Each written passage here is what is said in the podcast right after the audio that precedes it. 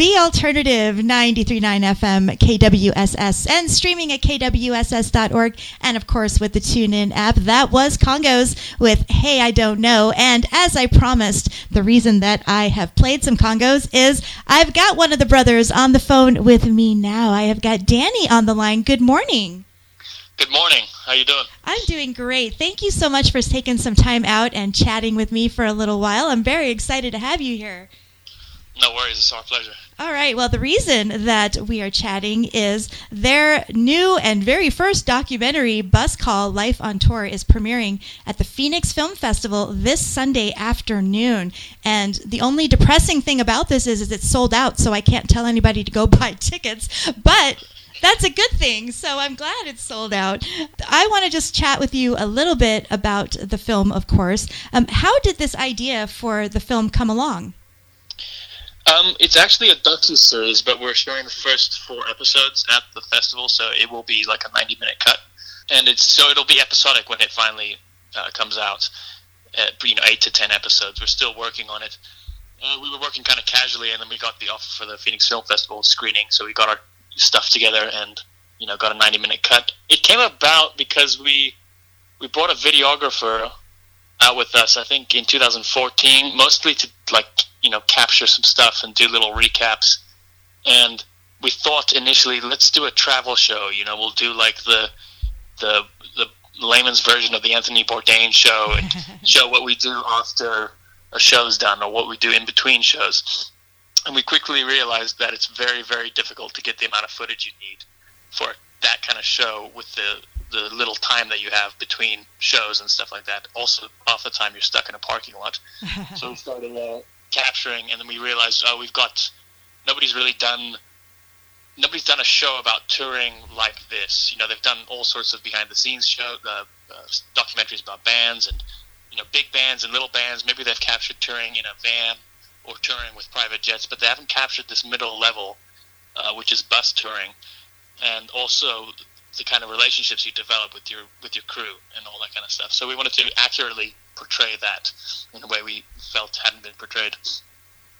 Interesting, interesting. So, so it is a docu series then. So there's going to be several episodes that come out, and we're seeing the first four. So, for these four first four episodes, how what was involved? Like, how long was the filming period for just these first few episodes? Um, it spans a long time. You know, we, we do get into a bit of our family history, so we've got footage from 1985 uh, to you know 2017, but most of it is surrounding the egomaniac tour.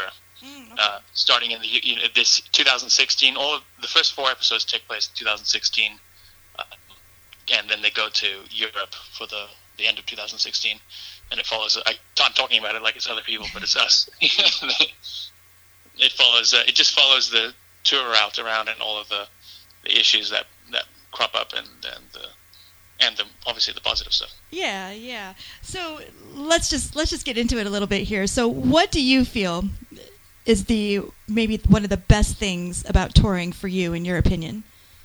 Sorry, it cut out right when you said. Oh, uh, sorry. One of the best things about touring. Best things about touring, uh, I think it's a couple things. It's the the variety of people you meet, and also the uh, now in retrospect, I didn't think this initially, but it's a kind of camaraderie that you uh, develop.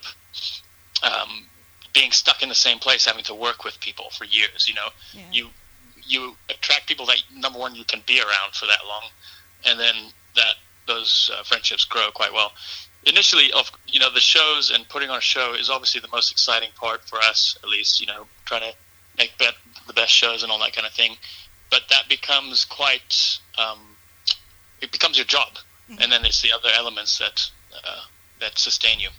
Yeah. So flipping it, what do you think one of the worst things about touring would be? if you if you want to get into it. yeah, it, it's it's not that bad, but you just don't sleep. You don't you know you you you come off a tour and you think, oh, you know, I'll be all right, and then a week later you realize what you'd been missing in terms of in terms of sleep, and it it kind of just destroys your body a little bit, you know. I can imagine it probably can get a little lonely too to be away from home for so long and just always being on the road. It, it can probably get a little lonely at times too, even though you're around people all the time.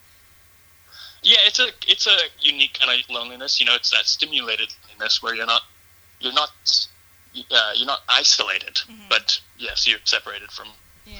uh, people that you got to leave behind you. Yeah. So, what people who see the film, what would you want them to take away from the movie um, and your experience from doing this?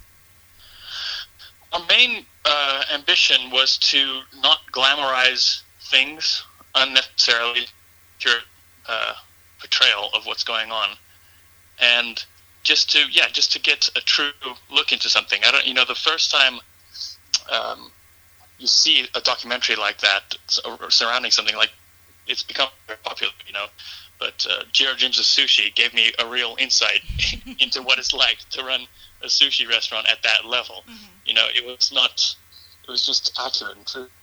So that's what we're going for. Oh, we're not trying to play up the rock star thing. Number one, because we don't, you know, we're mediocre, and also because even if you're not mediocre at it, even if you're Motley Crue, there's a lot of mundane things in life, in daily life, and there's a lot of other areas that are interesting. We feel like uh, crews have not been portrayed and all the work they do and all everything that goes into putting on a show.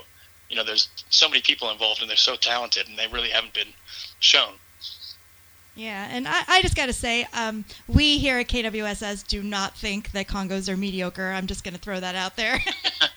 Everyone loves you. Crew rockstar, rockstar live thing, you know. Well, I don't know. I would think that a lot of our listeners probably put you above Motley Crue. I'm just saying.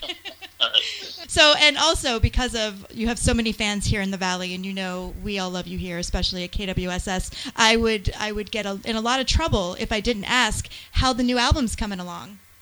It's coming along very well. We're we, you know we're very close to the end of it. We don't have a release date yet. Um, it kind of ties into this uh, docu series. So, but yeah, it's coming along well. It's going to be this year and probably before the middle of the year. Are there going to be any other screenings after the Phoenix Film Festival? You know? The Phoenix Film Festival reached out to us, and we didn't really have our.